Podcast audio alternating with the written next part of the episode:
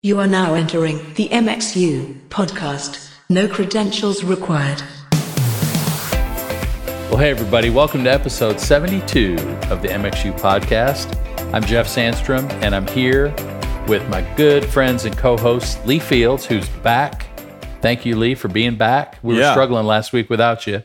And Jay Desai, the big dadu worldwide himself. How we doing, boys? I'm doing Excellent. great. Lee, Yeah. you look so refreshed. Do I? I'm exhausted.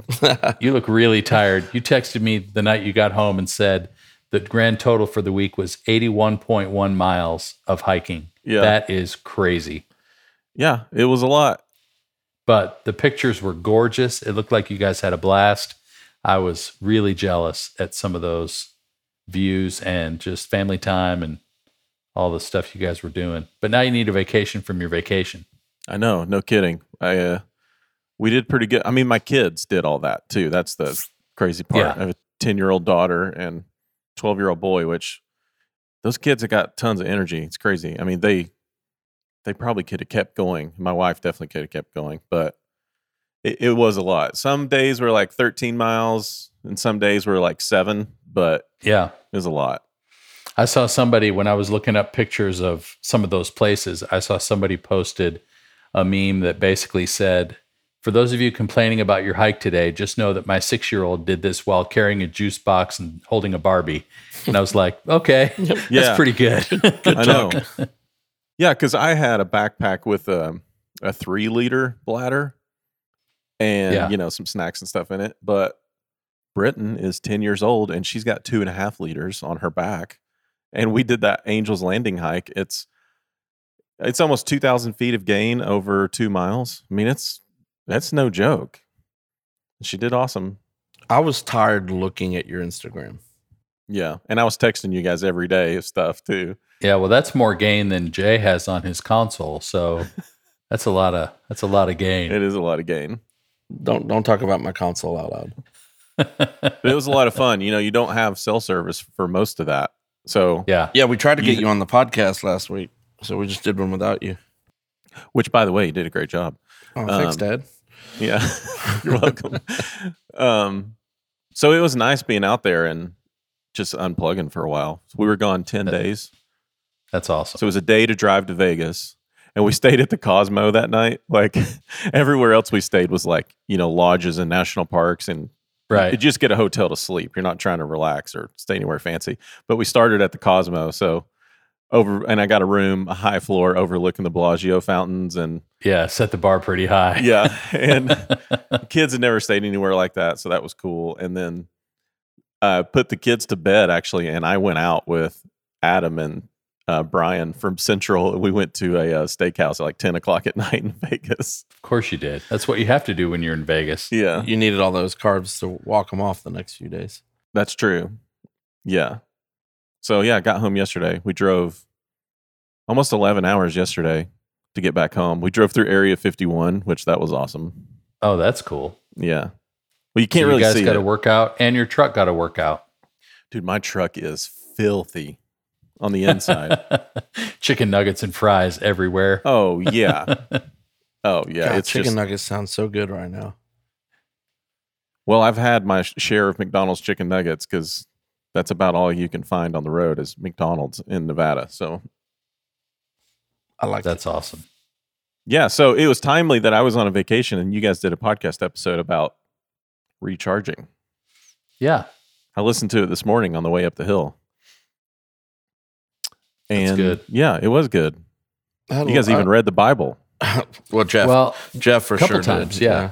yeah, Well, we've gotten some good comments on it too. I think it's it's always worth repeating. You know how important it is to just sort of keep things locked into the right reasons we're doing things, and you know when we get to that point where we are redlining, you know you just got to find a way to have a release valve. And you know for some guys it's like Jay going for a walk or taking a vacation or you know just finding a way to unplug um, it just really makes a difference but you know not getting your identity screwed up either is the bigger point and you know how even though we're in it for the church and love the church and are serving the church it is a job, and everybody who has a job to do can get sideways sometimes and get burnt out. So, just a good reminder. I'm glad we did it. Yeah, a couple people reached out and just said they um, felt understood or seen or appreciated, and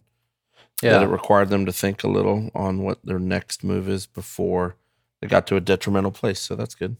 yeah. And another good friend of ours recommended a great book that I would recommend to anybody who's struggling with this. It's called Emotionally Healthy Spirituality, and uh, you can grab it on the ebooks for the Kindles or the Amazons for the hardcover book or whatever you choose to do. But it's a great read and digs deeper into these issues. So we would definitely recommend that. Thanks, Casey, for that. He texted us that. Yeah. So we got to talk about the tour. We do. Tour. The tour. We have a special announcement. We have a couple special announcements, Yes. and we have a, a- another warning. Uh, Charlotte, our stop in Charlotte at Elevations Ballantyne campus, Yes. uh, as of right now, has five tickets remaining and five Yeah. after party tickets. That's it. It might not last the weekend. It might not last through this recording. You never know. So if you're hearing this, you better go check that out if you're wanting to go to Charlotte. So that's that's going out. But if you're in the Charlotte area and you can't make it to Charlotte because we do sell out, then make the drive down to Atlanta or Nashville because those are going to be great days as well. Those three days are our last stops on the tour. And so, coming toward the end, we're going to have a lot of surprises and a lot of fun in store. and I'll be as ridiculous as it can be by the end. Yeah, Jay's going to be so if tired if by you then. start out of control, where do you go from there? You know, exactly. Pri- yeah. prison. Yeah, that's perfect. And then we're going to run a special for Los Angeles. Now, Yes. and total transparency here. So every city, the sales are going great. LA, you guys are a little slow, but also um, your governor, that I am also supposed to say is my governor, was also a little slow in uh, opening up the state. So Yes. we're associating slow ticket sales in California, especially Southern California, with everything else that's going on in Southern California, which is totally understandable. Yeah, so you guys basically didn't get opened up fully until after the early bird special was finished. It was gone. June So- 15th was when the state opened. Right. And we ended at the end of May for the early bird. So for those of you who are in California and didn't get to take advantage of the early bird because you were wondering if and when the event might even happen, we're going to extend a little bit of a special offer for you. So Lee, why don't you tell them what's up? Yeah, so it's similar saving structure, but to motivate you to bring more of your team, what we're going to do for Los Angeles is for the month of July. Well, let's go now when this podcast comes out until the end of July. If you buy four tickets, you get one free. Dang. So Five for the price of four. yeah, so it's essentially a twenty five percent savings, but you got to buy four tickets to take advantage of that. do you guys remember Arby's five for five? I do remember that God, that was a great time on Earth. five beef and cheddars for five dollars. Yeah, This is the exact same thing. except you get f- four for five. Yeah, it's same five thing. for f- five, for four. Yeah. yeah, so I don't know, but let's make sure we get beef and cheddar soon. Yeah, with the uh, horseradish in the packet. Oh yeah, that because that's good. Creamy horseradish out of a packet is not good. Um, Arby's has the best fries of fast food joints. Oh, dude, Arby's is delicious. Curly fries, man. I love a good curly fry. No, me too. And how about a Jamocha shake? Can we get a shout out to Jamocha? That's Wendy's, mean- right? No. that's Arby's? Arby's is Arby's is Jamocha. Wendy's is the frosty. Oh Yeah. man, dipping a fry in a frosty. This podcast is now about fast food. We've talked about McDonald's, Arby's. Yeah, Jay's obviously hungry. I, I had Taco Bell for lunch today, and it was delicious. dude. Seth Thiessen texted me and said, "Hey, just wanted to let you know that Domino's pan is in fact the best uh, delivery pizza." That's so not true. Pizza Hut is the best. I will say though, you guys got me going on the Pizza Hut salad bar. I Ah. was reminiscing for the rest of the day on the just merits of Pizza Hut salad bar. okay, we were in Bryce Canyon in Utah, and we stayed Okay. at Ruby's Best Western Inn. Is where we stayed. Oh, Of course you did. and there is a restaurant inside Ruby's Best Western Inn, and it's called like it's got some weird name like Steak Saloon and Buffet or something. But it had a salad bar with the exact same ingredients in that salad bar you'd find at a Pizza Hut, and about the same Oh. quality. And I definitely they sent a scout out 25 years ago. probably, and it was awesome. You know what I always loved about that salad bar was I think that was the first time in my life I ever had chickpeas.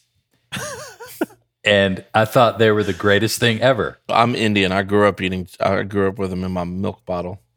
Yeah, chickpeas, bacon bits, the really, you know, the fake bacon bits. Uh, but they're so like good. super crunchy, like It- Bacos. I know, but when the Oh. bacon bits collide with the the uh, n- new potato salad they had, Oh man! you guys are out of control. that, All right, we got to talk. We got to talk about other stuff. Oh, another announcement about the tour. yeah, Oh, we have more details about this forthcoming. That is that the right word? Forthcoming. sure. Stay Um, tuned. But all we can say is one of our manufacturer partners will be debuting a brand new product on the tour. like a Yes. like a new 58. I I mean, you just Could use your anything. imagination. It could be new casters on a stealth chair. It could be it could be a new NL4 cable. It could be It's it's not just a, a little product. No, I it's mean, this is and it's the basically the worldwide release debut exposure of said product yep. to anyone in the world. of Yep. the new Bluetooth SM58. I get it. I'm excited. Yes. It's a yeah, Bluetooth 58. Still Um, sounds better than the E SE7 SEV7. Yeah, gosh, I feel like I've forgotten about that thing. Yeah, let's not go down that rabbit roll hole. Oh, microphones. Um, Steven Aruda from MikeRentals.com texted me and said, Hey, I'm going to have a handful of the microphones that you picked for your uh, snare bottom replacement. So I think I can tell people what it is now. I think you can. And I'm holding it here, the one I, I bought from him. There it is. Um, so this mic, I tried it on snare top and snare bottom, and it worked awesome for both. And it's the Josephson C42. Here Great. it is. So for those of you who were curious and you want to get your hands on one, reach out to Steven at mikerentals.com. Use the discount code MXU15 for 15% off your order.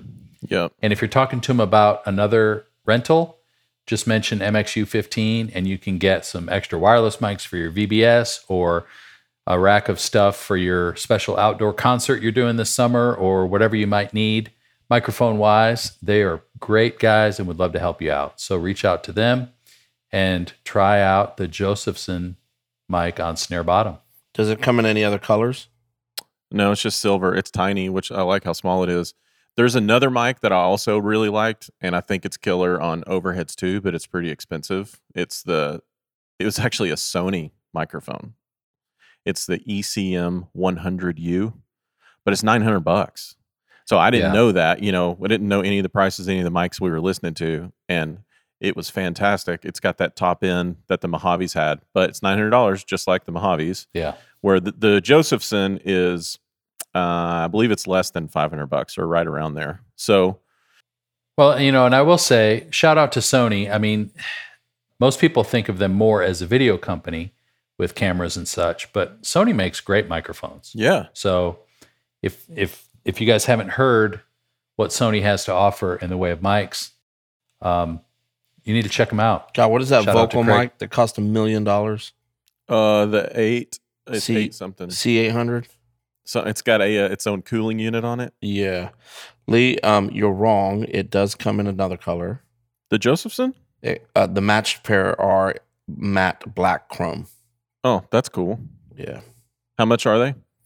Um, it looks like the mic you're holding is in the 500 range. Yeah. That's just what I need on my snare bottom is a matched pair of Josephson. I, I like stereo bottom snare. Yeah.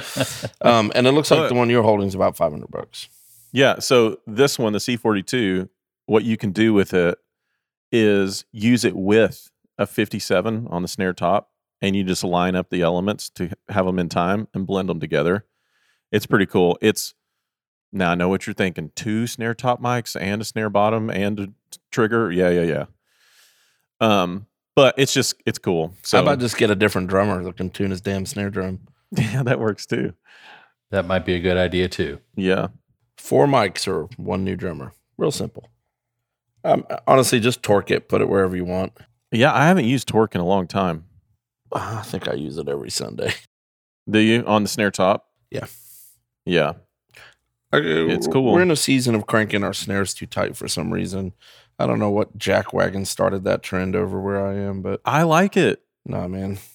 You want still like them like down deep and low, like I want the tubby, but I want the Jeff Sandstrom top end. well, It's hard to have it both ways. Chris Tomlin said no one can do it but him. So Oh, man, and he's an, he's got the anointing. yeah. How great is our snare? That's a good, good snare drum right there. It is.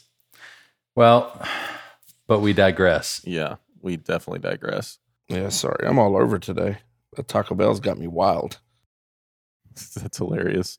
Um, I was uh, speaking of food and audio, uh, sitting around fire pit last night at my, at my house with uh, Jake Cody and my buddy Tyler, and we're talking about wine and like the tasting notes. And have we talked Yeah. about on the podcast before what we do when we go out and we get a bottle of wine?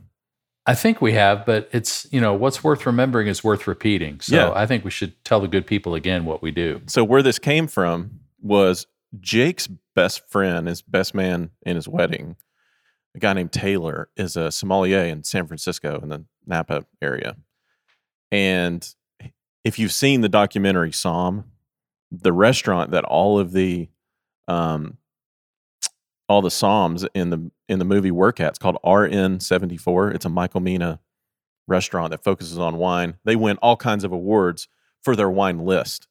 Well, this guy Taylor was the wine buyer for Michael Mina. So he spent part of his time in Burgundy every year buying wine for Michael Mina. Just crazy job. Anyway, he's telling Jake this story of a there's a lady in Napa that you can hire and she will teach you how to taste wine.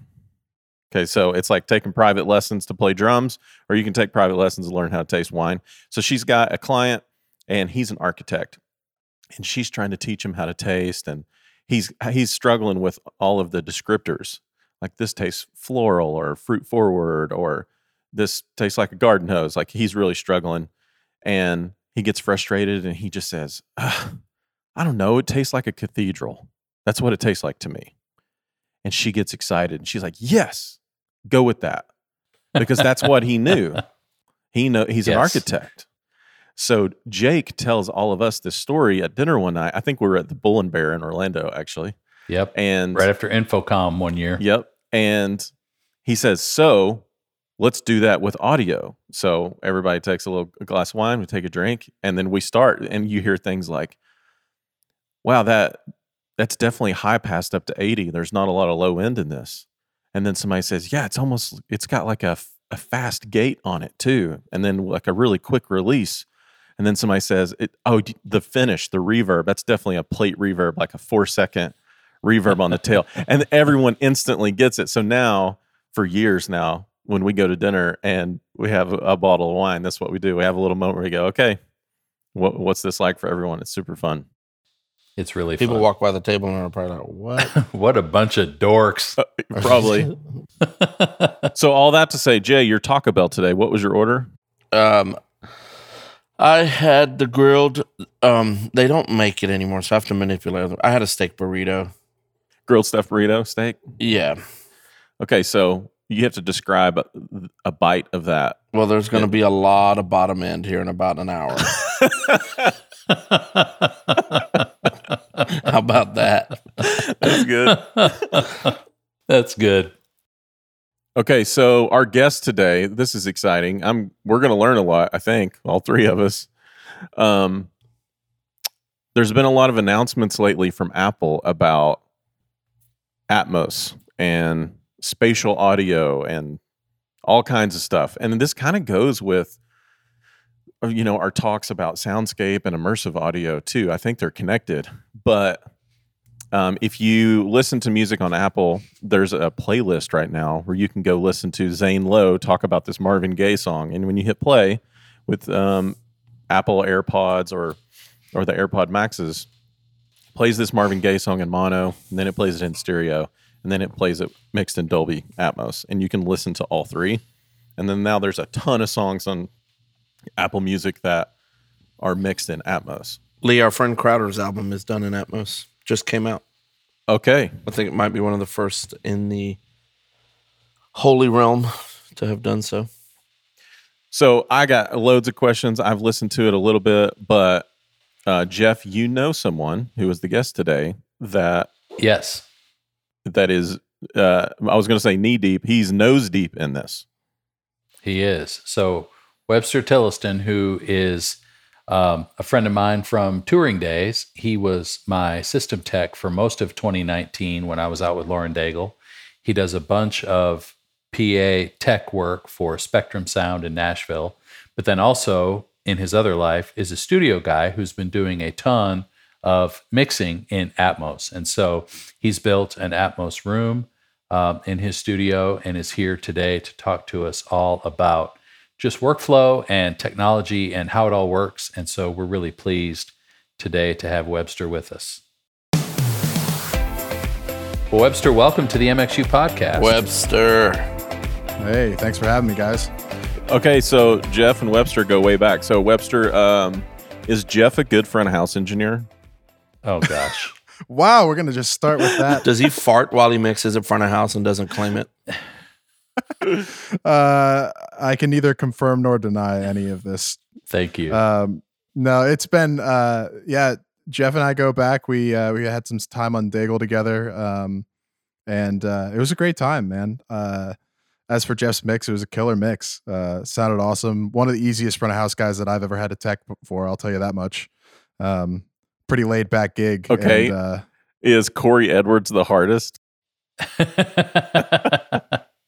Um, well, you know, I did have to wipe his console down every night with uh like sanitizing wipes before he got out there. So granted that was for some other reasons, uh some medical reasons for him, but you know, uh no, I would not say that. I will say um you know, every front of house guy is different and everyone needs a little bit of a different approach for how they want a tech to be involved and uh I I honestly, it's funny. I actually like the experiences with each guy differently. You know, there's something that I appreciate about working with every everybody, and uh, Corey and I have a really awesome relationship because it's a little more creative, more than Yeah. normal. Um, I get to have a little bit more input, even on the mix side of things with him, um, and have some conversations on that that I don't get to have with Yeah. every engineer. You know. Um, Would you put out his bottle of lotion at front of house for him, or would he do that in the green room and then come out with his fresh baby hands? He's got to have some extra moisturizer. always. Uh, well, he did it in the green room, but I had some extra in the work box just in case he missed a spot. That's great. Well, we've been talking to Webster for a while about also helping us with some video content for MXU Now about PA tuning and Smaart and some other things. So we're definitely in talks of getting those things happening too. But for today, we're not going to really focus on that. We're here to focus on Atmos um, and the music lately that's been released in Atmos and how Apple is really pushing it on their platform and other people are really starting to engage with it. So, um, since you're kind of working with it all the time and have actually built a studio where you can mix in Atmos, just talk to us a minute about what the technology is, how much of the official standard you think it's going to be, and then just maybe some of your workflow and how it how it all comes together when you're trying to build a mix in this format.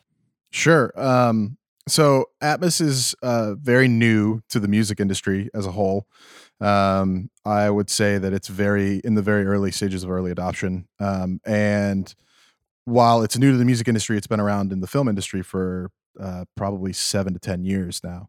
Um, in a lot of ways, uh, Atmos is really exciting um, and it's very similar to like typical surround sound setups um, that people are used to of 5.1 and 7.1 um, but it is a pretty major extension off of that.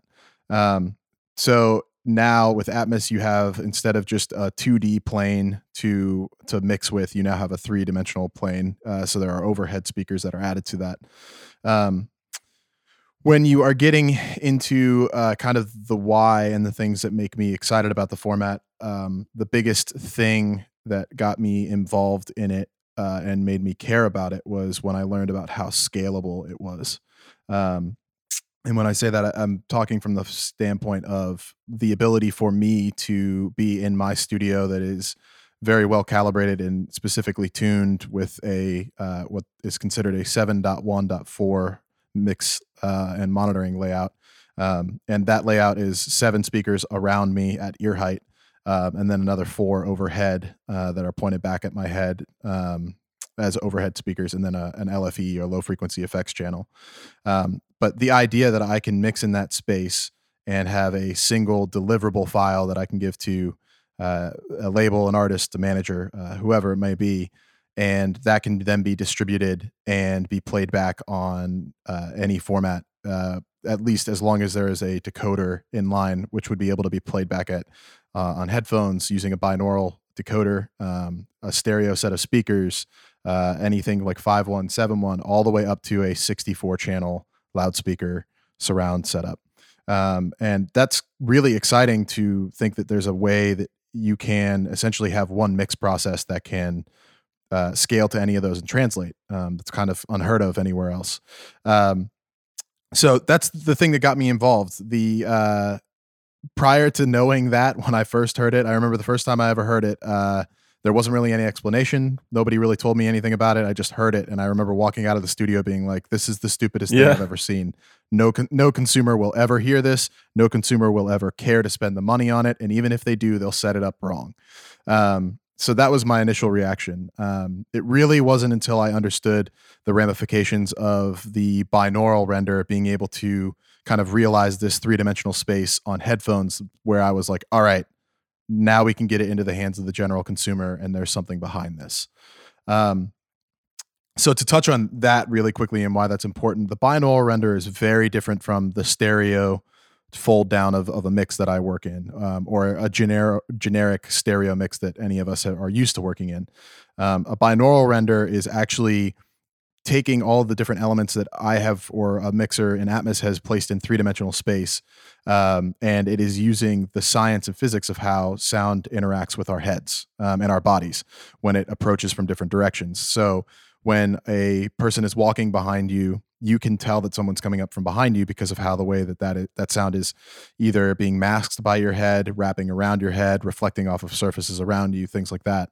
Um, so the way that they are creating, recreating this on headphones is by process using what they call head-related transfer functions, um, and they're able to essentially take on per channel basis, a per channel basis, kind of look at it and be like, okay, cool, this is where this is supposed to be approaching from. This is how it would be the sound would be changed based on the fact that it's coming from behind somebody's head. Um, and that's applying different phase shifts, delays, EQs, and things such as that to kind of mimic that. And the cool thing with that too is, and and a very important thing to know with that is that that technology is still getting better. It's not completely there, and that's a big thing to point out, especially in the the Apple Music rollout. you just answered a ton of questions I had. So uh, this morning, actually, uh, Spencer in our office has a pair of uh, AirPod headphone maxes, whatever they're called. I don't know what they call those things. Yeah, yeah, yeah. So I listened to the new playlist that you know Zane Lowe Mhm. talking about the Marvin Gaye song, and it plays it in mono, then plays in Yeah. stereo, then plays it in Atmos, and then there's some other songs in there. Um, Blinding Lights is in it. So I go and play Blinding Lights, and I'm like, okay. And then I tried to go find that song not in Atmos on Apple Music, and that was very hard to find. And I actually Okay. went to the music video to hear it to try and listen back and forth and listen to a few other things. And some songs it sounds like, oh, I hear the difference. Some it sounds like, Mhm. wow, the mix got worse. And some it's like, oh wow, that vocal's very clear now. So the experience I think is all over the Um, place. It's you don't get the same upgrade every time right now. So when you say like, yeah, it's still getting better. I can tell people are also going to be getting better at mixing it too. It feels like. Well, and I think I, I felt that way back when 5.1 first came out. It was like when mix engineers were choosing what was going to be in the surrounds, it was almost like, gosh, if there was anything that was too percussive or too time based, it almost felt disorienting because you were trying to localize to this weird stuff coming from behind you. You know, it, it seemed like it worked great when it was, you know, effects and, you know, maybe uh, ambience or reverb kind of stuff. But any information that was just not that felt distracting. And I don't know if that was just because we weren't used to it yet or if it just felt gimmicky or what. So I'd love to get your thoughts on that. Like, as a mixer, how are you deciding what goes in the particularly the above speakers and Yeah. and the around stuff? Is that mostly effects for you, or are you trying to find elements in the song that just kind of work that way? Um, yeah, there's a lot to to cover with Yeah. both of those questions. So I'll I'll start with uh, with Lee and then move on to what, what you were touching on, Jeff. Um, so as far as the the Apple Music rollout goes, um, that uh, was a very exciting announcement a month and a half, two and a half months ago when they were like, "This is going to happen."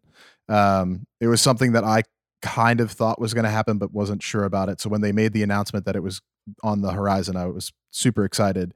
Um, I can tell you the the day that it released, and I had my AirPods Pro uh, and pulled it up. The my my excitement quickly went to just sheer horror. yeah. Um, I, I literally went from being like so excited about about it to just being like, oh my god, this could be this could be it. This could be the end. Like all of the investment and time that I just put into all of this, like that it will never catch on. Because it was so Um, bad, like your experience. Yeah. Yeah. Oh, yeah. I mean, eh, all and and it was beyond that. It was just like it sparked this huge just outrage and debate across the audio communi- community. Like the amount of time and forum posts that I've been doing on Gear Gearspace to like talk through this and stuff like that. it- it's insane. Um, and just the amount of the amount of opinion that has arisen out of it of uh, of people being like it's horrible or like how could artists let this happen or like why are mixers there's like mixers suck or Yeah. whatever all these different things and it's like they're kind of just speaking from like just their their immediate reaction without really fully understanding it and um, one of the biggest things uh, that we we came to find out was that essentially when I'm in in the studio and I'm creating, there are tool sets that are created by Dolby that I'm utilizing to make a mix in this file format. Um, they call it a Dolby Atmos renderer, and it's a separate piece of software that's handling basically all of the encoding and decoding in real time with the the metadata and things like that. But what's really important with that too is there are a lot of settings under the hood, and one of those settings is what they'll call their binaural metadata. And that is a, a place where I can go in and on a per channel basis, because a Dolby Atmos session can, uh, or not session, a Dolby Atmos like deliverable file can be up to 128 channels of of information.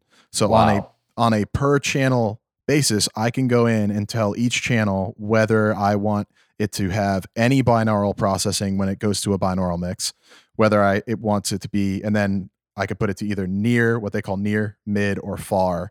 And that when you think of when we think of near, mid, and far, think more about like the emphasis of like how much they're how much processing they're going to try to put on it to trick your brain into thinking where it is. Um, and those those metadata settings are integral to a good experience on headphones. Uh, if you have a vocal that's your lead vocal and you set the binaural metadata for that vocal to be at a mid, at somewhere like a mid or a far, it literally sounds worse than a Les Paul bathroom for like from early recording days. It sounds horrible.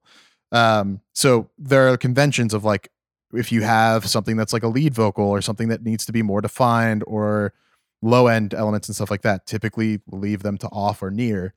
So what was fascinating is when we got to the Apple release, one of the things that we consistently found was okay, cool. All the impact is lost lost right away. Like just right off the bat compared to a stereo mix, there's so much Yep. impact missing. And then uh, the vocal gets pushed back and buried. Sometimes the background vocals get screaming loud on the sides. Um, and it, it was varying from mix to mix. But what we came to find out was that Apple essentially uh, and this is all what we've kind of put together and are still learning. But Apple essentially decided not to use Dolby's decoding algorithm for the binaural render. So all of that binaural metadata that us as engineers had put in to perfect to make sure that it would translate well on headphones got thrown out the window. Mm. And instead, what they decided to do was utilize their own binaural algor- algorithm. And they do this by basically taking our mix, decoding it to a channel based format like 5.1.4 or 7.1.4. I'm not sure on what spec they're using, but imagine that they're decoding it to a channel based layout and then realizing it as if there were speakers around your head. So instead of it being on like a per channel, maybe up to 128 channel basis of binaural metadata, and they're now trying to basically fake a studio around your head to give you the essence of what we've created, which in the past week and a half, that algorithm has changed from what it was in the first day, few days of it being up, and it's gotten better. Is it quite there yet and dialed? I don't know, but the exciting part about it for me is that if the engineers are taking the time to make sure that it's translating correctly on systems, that it's being en- encoded well, taking the time on the binaural, that in theory, over time, the binaural rendering, whether that's Apple's or Dolby's or whoever's, should just continually get better and make that mix translate better and be cooler and cooler on headphones over time. Hopefully, it happens faster or sooner. Than Okay. Do you see any level of standardization coming? Um, yes and no. Uh, the Apple the Apple situation was fascinating. We had some conversations with uh, some other people we know that are working in it.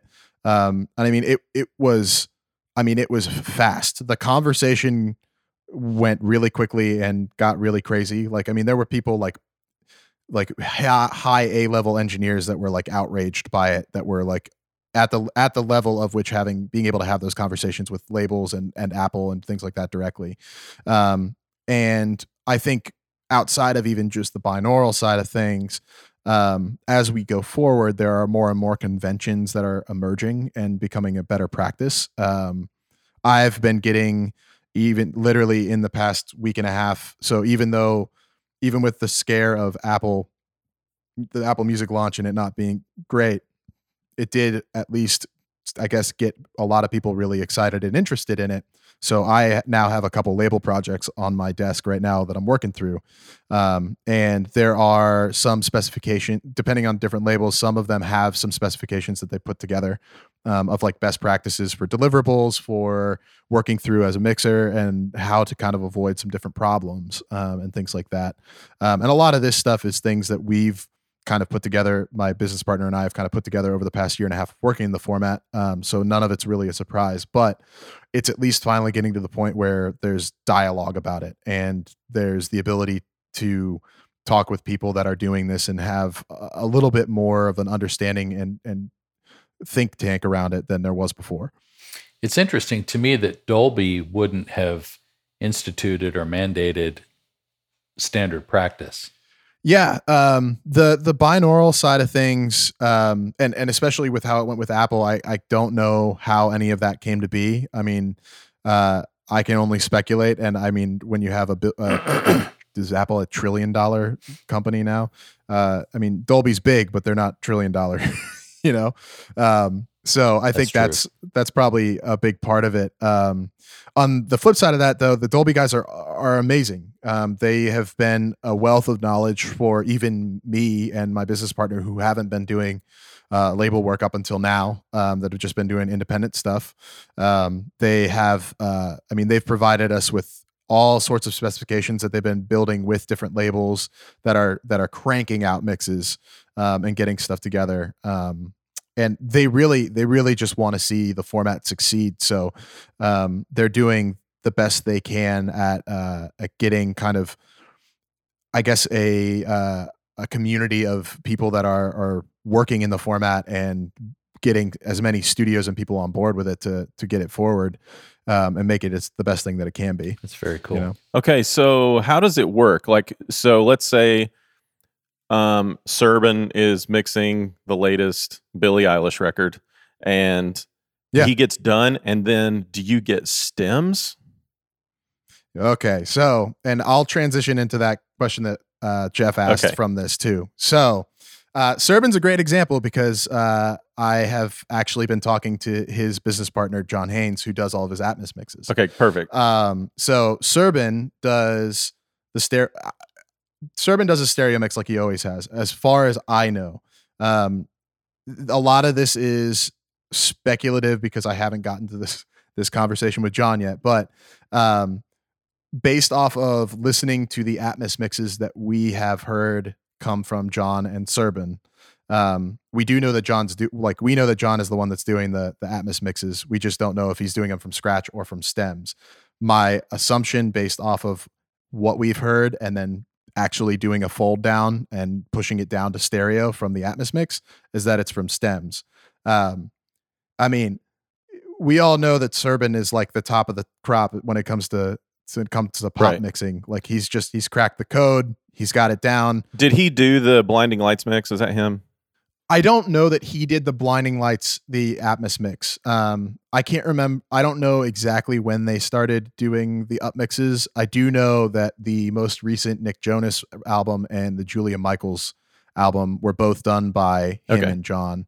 Um, but the the crazy thing and the re- one of the biggest reasons that I think the the thing was done from a stereo mix initially is from being able to listen to some of that in my studio on the full rig and and listen to what's coming through some different channels.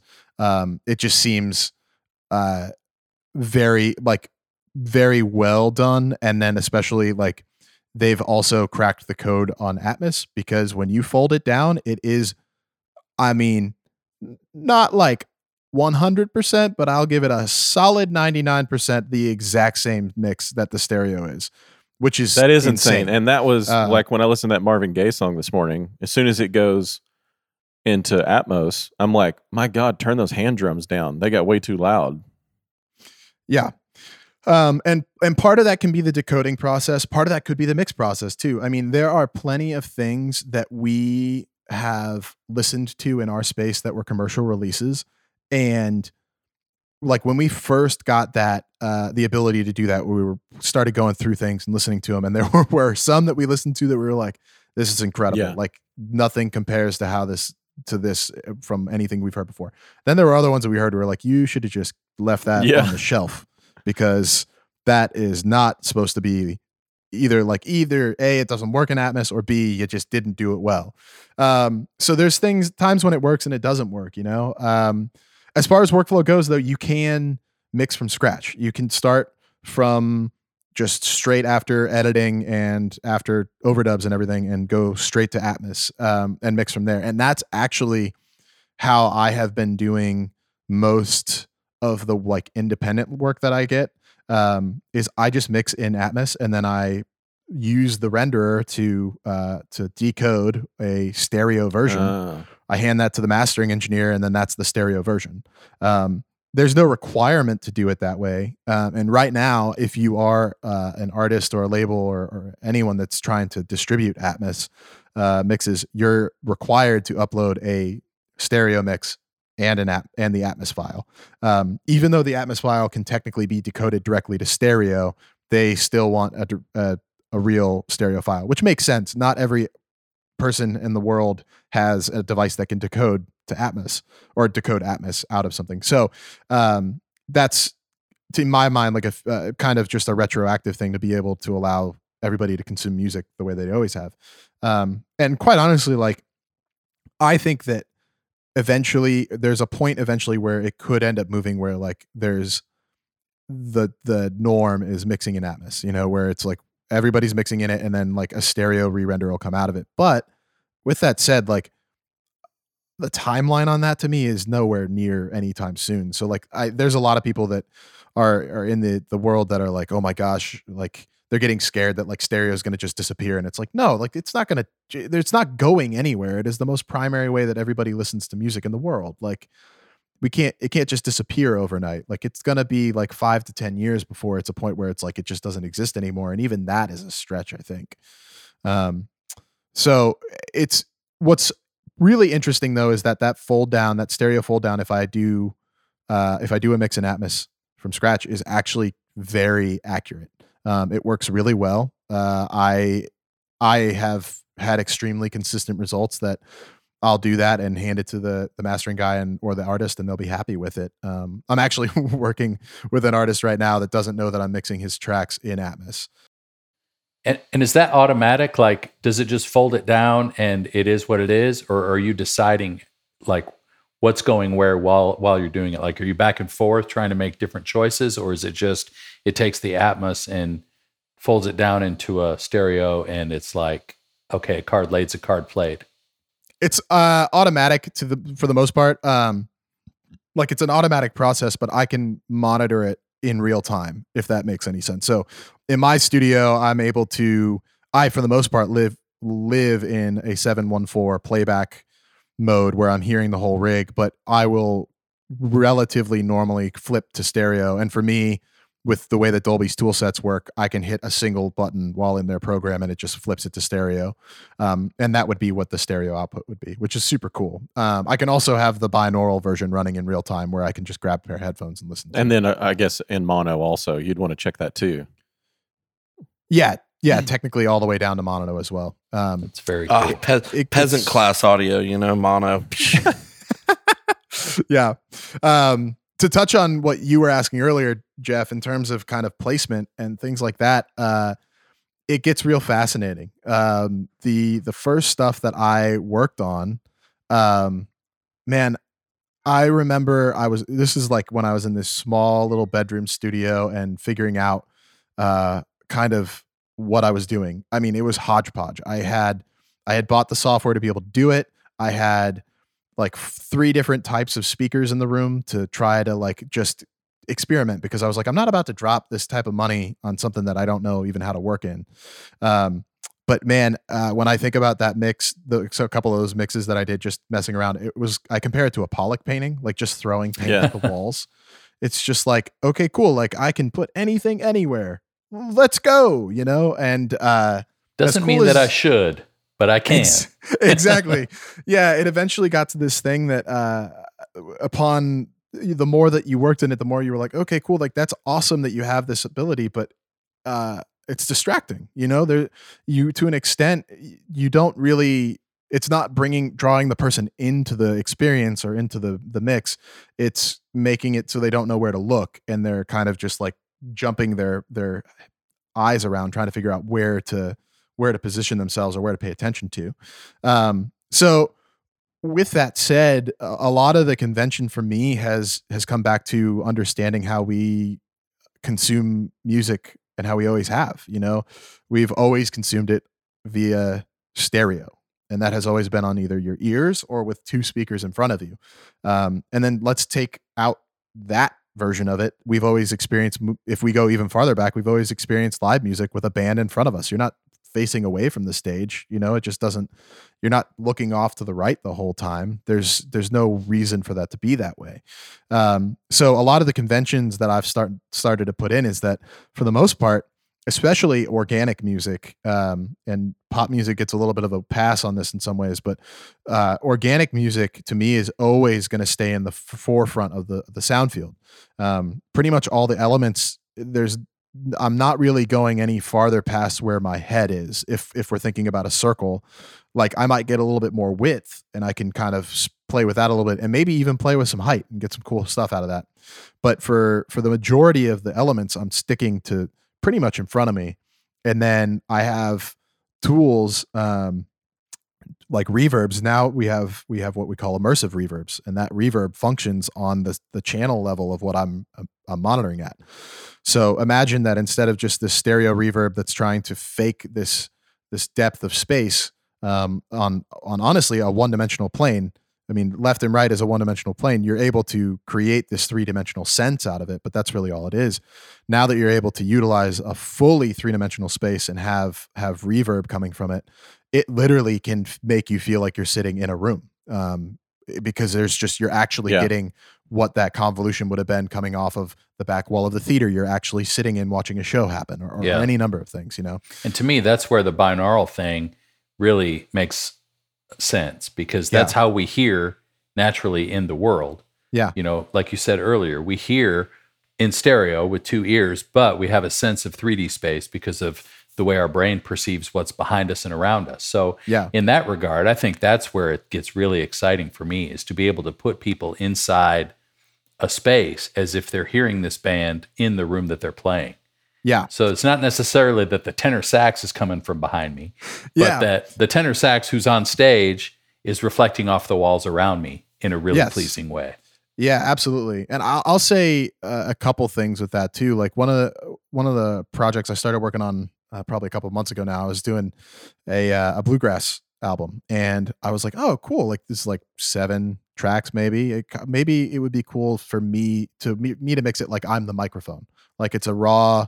Like they're on the stage and they're all leaning in and coming out when they're they're needing to be louder. And I started doing it, and I was like, nope. Like this doesn't work. Like it's a cool idea, but but it doesn't really function. And then as I've thought about it more, I was like, you know, this would function if you had a virtual reality headset where you could turn and see them. But without it, you're just looking at blank space and you don't know where to turn, and it doesn't it doesn't track with what's happening. It just doesn't make any sense. Um, then uh, another thing that I found that was like just, re- I mean, mind blowing um, for me was I f- was messing around with some old tracks, and I had uh, done some recordings at this major studio here in town called the uh, the Tracking Room, and they have, I mean, this studio is is massive. The size of one of their ISO rooms is bigger than what most tracking rooms are at a, a normal studio. So they have one of their ISO rooms there that has a really amazing grand piano and B3. Um, and I found this uh, recording I did with had a piano, stereo mic'd, and then I also had a pair of stereo mics way up in the air in the room, capturing the room sound. The whole room is wooden, but none of the r- uh, walls are parallel, so it has a really amazing tone to it. Um, and with Atmos, you also have uh, what they call upmix plugins. So think of the same idea of like what a stereo widener is, but kind of on steroids to be able to push it around to different speakers. Um, so I took the stereo room mics and put it through that, uh, and did a li- like really. You don't even have to do tweaking to do it, but if you tweak it a little bit, the second that I did that, I literally lost my mind because it felt like I was standing in the room next to the player while he was playing and I was just I literally was like I don't understand how it's possible for this to exist in like in real life that I actually that this first off this worked and then second off that it can be a thing at all. It just it blew my mind. Um, and that's an exciting thing you know uh, it's it's something that I hope that people don't write it off too quickly uh, that that because of the technology kind of catching up and the algorithms getting better um, I hope that they just continue to kind of give it a chance because it is super exciting. Um, and I think the binaural stuff will keep getting better. And if you ever have a chance to hear it in in person, especially if you're a music lover of some sort or uh, or an engineer or or, or a a player, uh, every single person I've had over that is anywhere into like remotely into music is just immediately like, how do you listen to stereo anymore, man? Yeah, I don't know. I, I don't know how. Like, what in the world just happened? that's awesome. Now we're gonna That's now we're gonna have to remix all the Beatles albums. it's already done. oh, really? I'm pretty sure that all of them are redone in Wow. Atmos already. Interesting. Okay. Um, Okay. Yeah. Webster, you being a live guy as well, Mhm. how do you? I mean, obviously the spatial stuff is like everyone's thing right now. Every you know, from KLANG to Yeah, Soundscape to L-ISA, to, L-ISA. to all. Spacemap. Yeah, How do you see having some level of standardization across the whole thing? Because it's it's literally it's endless, like the possibilities, right?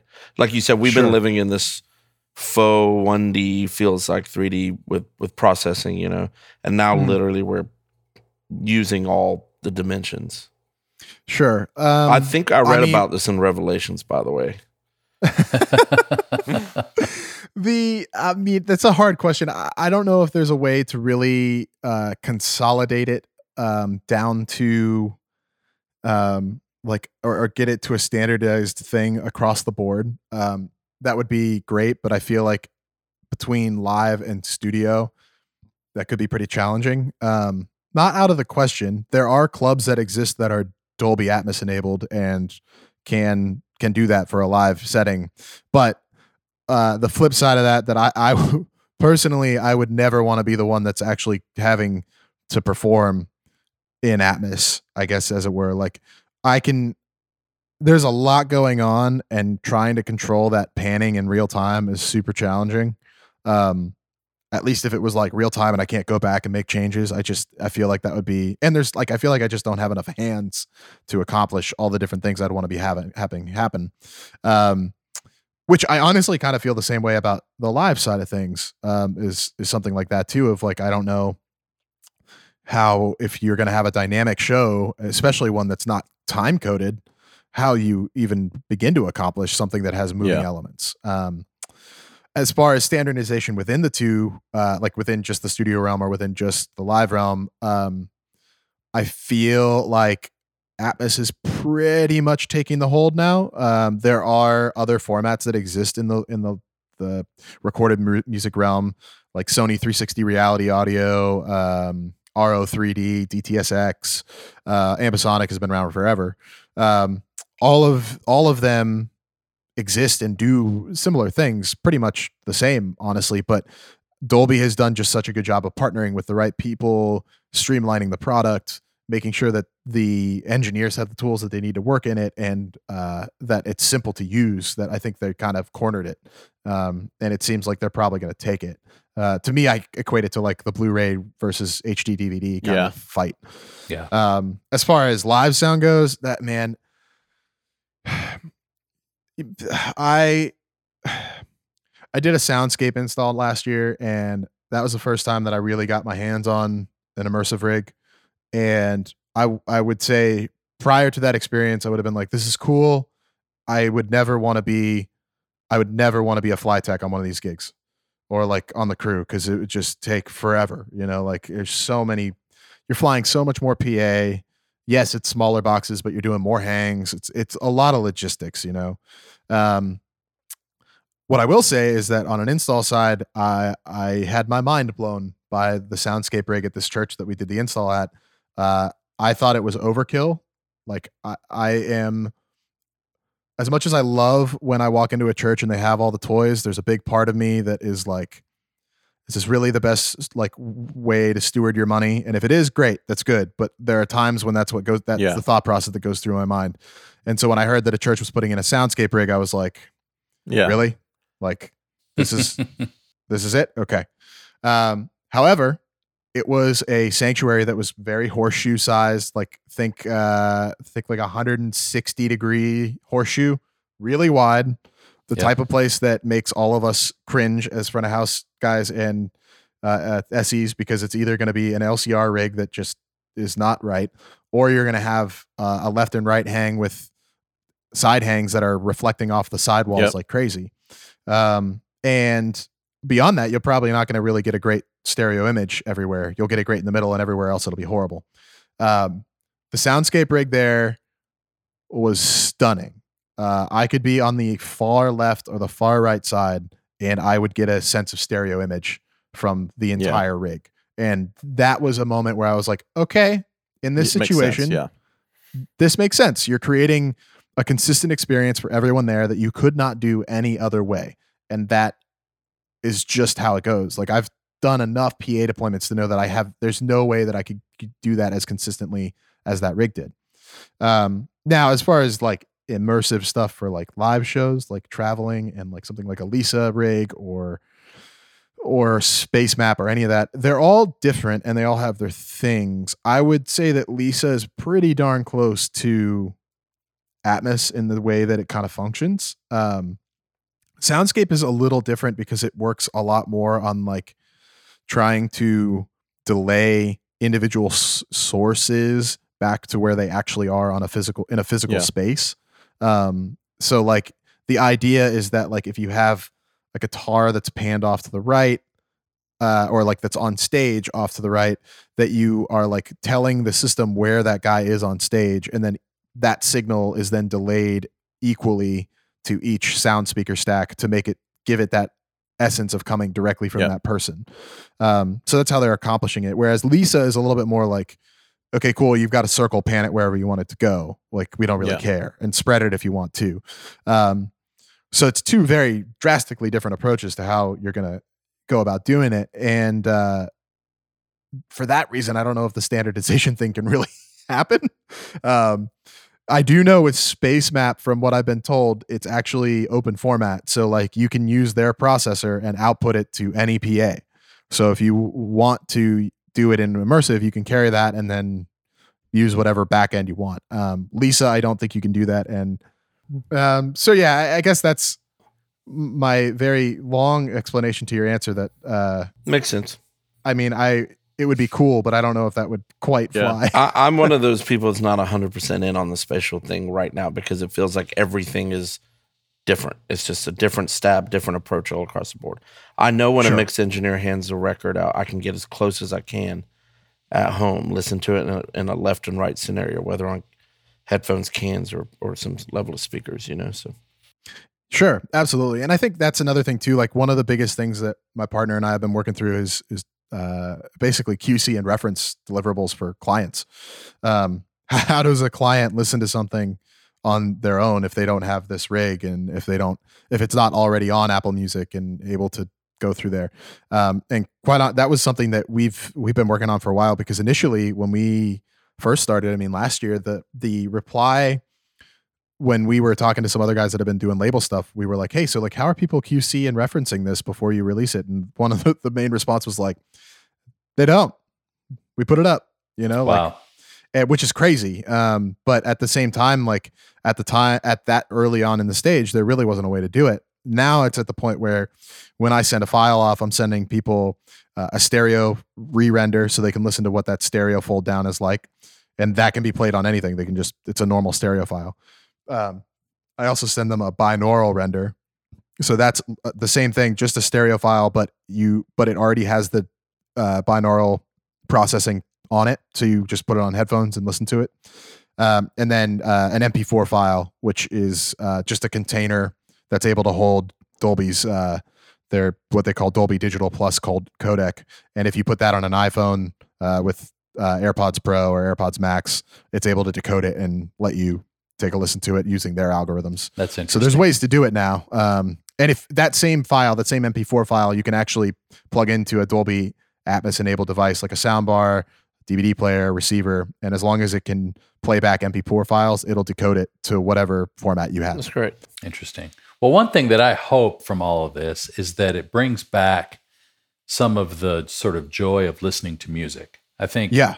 you know, I'm old enough to remember bringing home an album, having to sit down and actually, you know, take the time to sit in front of speakers and play it, usually in its entirety, to really enjoy the whole experience. And that that got lost to me in a lot of ways, you know, from the Walkman forward. It's like there's this convenience of an iPod or, you know, listening on your phone that's great while you're exercising and all that. But, you know, to be drawn back into this sort of experience of listening, I can't wait to see where people take this Yeah. because it, um, you know, it might make the intentionality come back a little bit, which I think is is a good thing. Absolutely, and I think I think you're right on on point with that. Uh, I mean, really, almost like I said, everybody that I've had over that's come and listened to this that didn't know what it was has kind of freaked out, and everybody almost consistently has like a goosebump moment of like all of a sudden like it's just it hits them and they're like, oh, like I I I've never heard music this way, and like it, it's so cool that it's worth finding a way to hear it this way. I would love again. to hear some big um, orchestral pieces or big choral pieces Yep. in in this. man vein. it is incredible there's uh there are several things that i've listened to that are like like super classical things to like film scores like the star wars like uh film scores and hearing that on it especially so because with atmos at least in its current form has a very different uh level requirement than stereo does okay. which is also something to touch on with the streaming with Apple. Um, if you have sound check off on your phone, you will consistently find that the Atmos mixes are a lot quieter than what the commercial releases are. Um, a stereo commercial release is going to be at least of like a pop tune is going to be in like the negative seven to eight LUFS region for the whole track. Uh, the requirement for me as a mix guy that's doing Dolby Atmos is negative 18 Wow. So and the uh the true peak value is ne- supposed to be around negative one. So it's way more dynamic. Um, one of the big reasons for that is to allow for when fold down happens that it doesn't start having to get into crazy limiting and compression schemes. Yeah. Um, the other reason for it that they came up with was that when you do a fold down um, from a full Atmos mix that's running at negative 18, it normally ends up landing at about negative 14, which is the streaming service standard right now. Yeah. Um, so that was it was thought out, and there's a reason and intentionality behind it. But that's also a really cool thing with all the symphonic stuff of like when you're put in a position like that and you're listening on a full rig, the dynamics. I mean, it feels like you're in a concert hall. Like it'll go from being like whisper quiet to like and just hearing like the stage noise to hearing like a very quiet violin to just slamming like orchestral percussive things and just at, like almost to the point where you're like I almost need to control the volume in between these hits, you know? That's And very it's cool. great. Bring the emotion back to music.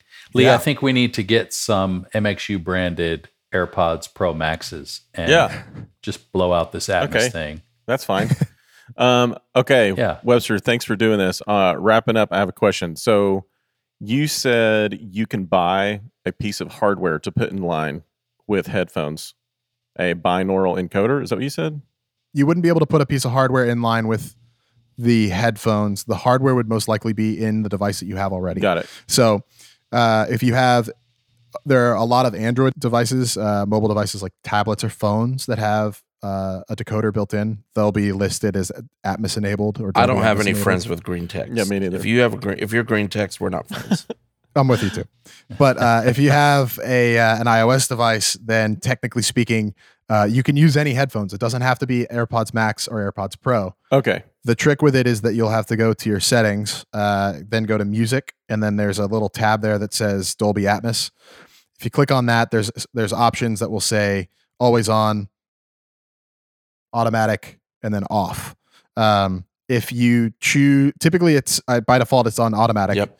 Automatic will automatically flip to Dolby Atmos when you're using uh, AirPods Pro, AirPods Maxes, uh, but it won't do it with pretty much any other other ones. There might be some beats in there that it'll do it with. Um, and this is kind of it's kind of a good thing because then it's ensuring that it's not going to just start playing a binaural render mix on on speakers on a, a physical playback device. Because if you ever get the chance to uh, experience that, you'll wish you didn't. Um, it is super weirdly phase wrapped and just it doesn't translate correctly. Um, but you can turn it to always on. So if you have a set of generic headphones, you can plug it in and listen to it that way. Just remember to go to all to back to it later and put it back to automatic or Got off. Um, so you don't end up having a poor experience other out on other times. Okay. You know. Good to know. And then cool. Uh, second question, I will you come back and do another one of these because I ha- I now have a whole other set of questions about are we going to walk into being able to mix our church broadcast mixes in this live and have Oh. real time encoding for people listening on the other end of their mobile device? Sure. Uh, yeah, we can definitely touch back on that. It is uh, that is a world that I've been looking into for the past uh, three to six months, and it's been kind of an interesting Okay. journey. Uh, also, worship music in this format is insane. Okay, Just- so that's definitely part two. We have to do this again. more angels. You hear way more angels. That's true. It's- Com- coming from above, amen. Yeah. we'll be in Nashville in August. Um, so can we come by and listen? absolutely. Okay, cool. Yeah, heck yeah, man. Awesome. All right, man. Thanks for joining us. Thanks, Webster. It's great to see you. Webster, the man. Hey, man. Thank you guys. I really appreciate it. I'm glad I was able to make the time. Take care. Thanks. See ya. All right. Well, that was awesome. I love hearing kind of what's new on the wild frontier. I think, you know, it's probably going to get to a point where it's more standardized, but, you know, I love the fact that some of this stuff that's experimental and super creative is actually making its way to where we can hear it. You're too optimistic. I think the whole thing's gone to hell at this point. I'm like, okay. Well, yeah, especially Yeah. like what's going to happen when Spotify does this and they also don't use Dolby's algorithm. And it's a Yeah, different and then- standard. but if Yeah. you got guys like Serban and Manny Marroquin barking at Apple Oh, and yeah. Spotify saying, yeah. you listen to Blinding Lights on Spotify, Dolby, and then go to Apple Dolby, it should sound the same. It should not be different. It should be the same. Right. Yeah, it's wild. Um, Webster is so smart. I le- legit was having a hard time keeping up. Like it was it was a lot of information at me at once. I'm slow. Well, and he's a really good PA tech as well. Like he's one of the best Yeah. system engineers I've ever ever been around. So I'm really excited to have him come back in the MXU Now space and shoot some videos with us about PA tuning and time alignment and Smaart and all that stuff because he's That's really awesome. good at it. Great guy. That's great. Y'all, it is. Uh, it's almost 4:30 on a Friday. You know, I've got places to the happy hours are be- have begun already. Guys, I'm going on a restaurant Yeah. crawl tonight in Sacramento with some buddies. like like a food crawl. Yeah, we're going to hit five different spots. We're starting at around 2:30. All right.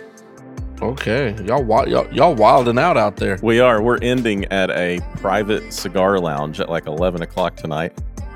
Oh, I think I can make it. I think I can be there by then. Yeah, I can be there by then. Well, come on. Progressive dinner with the Fields and company. I love it. All right. Well, I love you, boys. Hey, Yeah, you too. you guys too. We'll uh, we'll talk to you in a few days.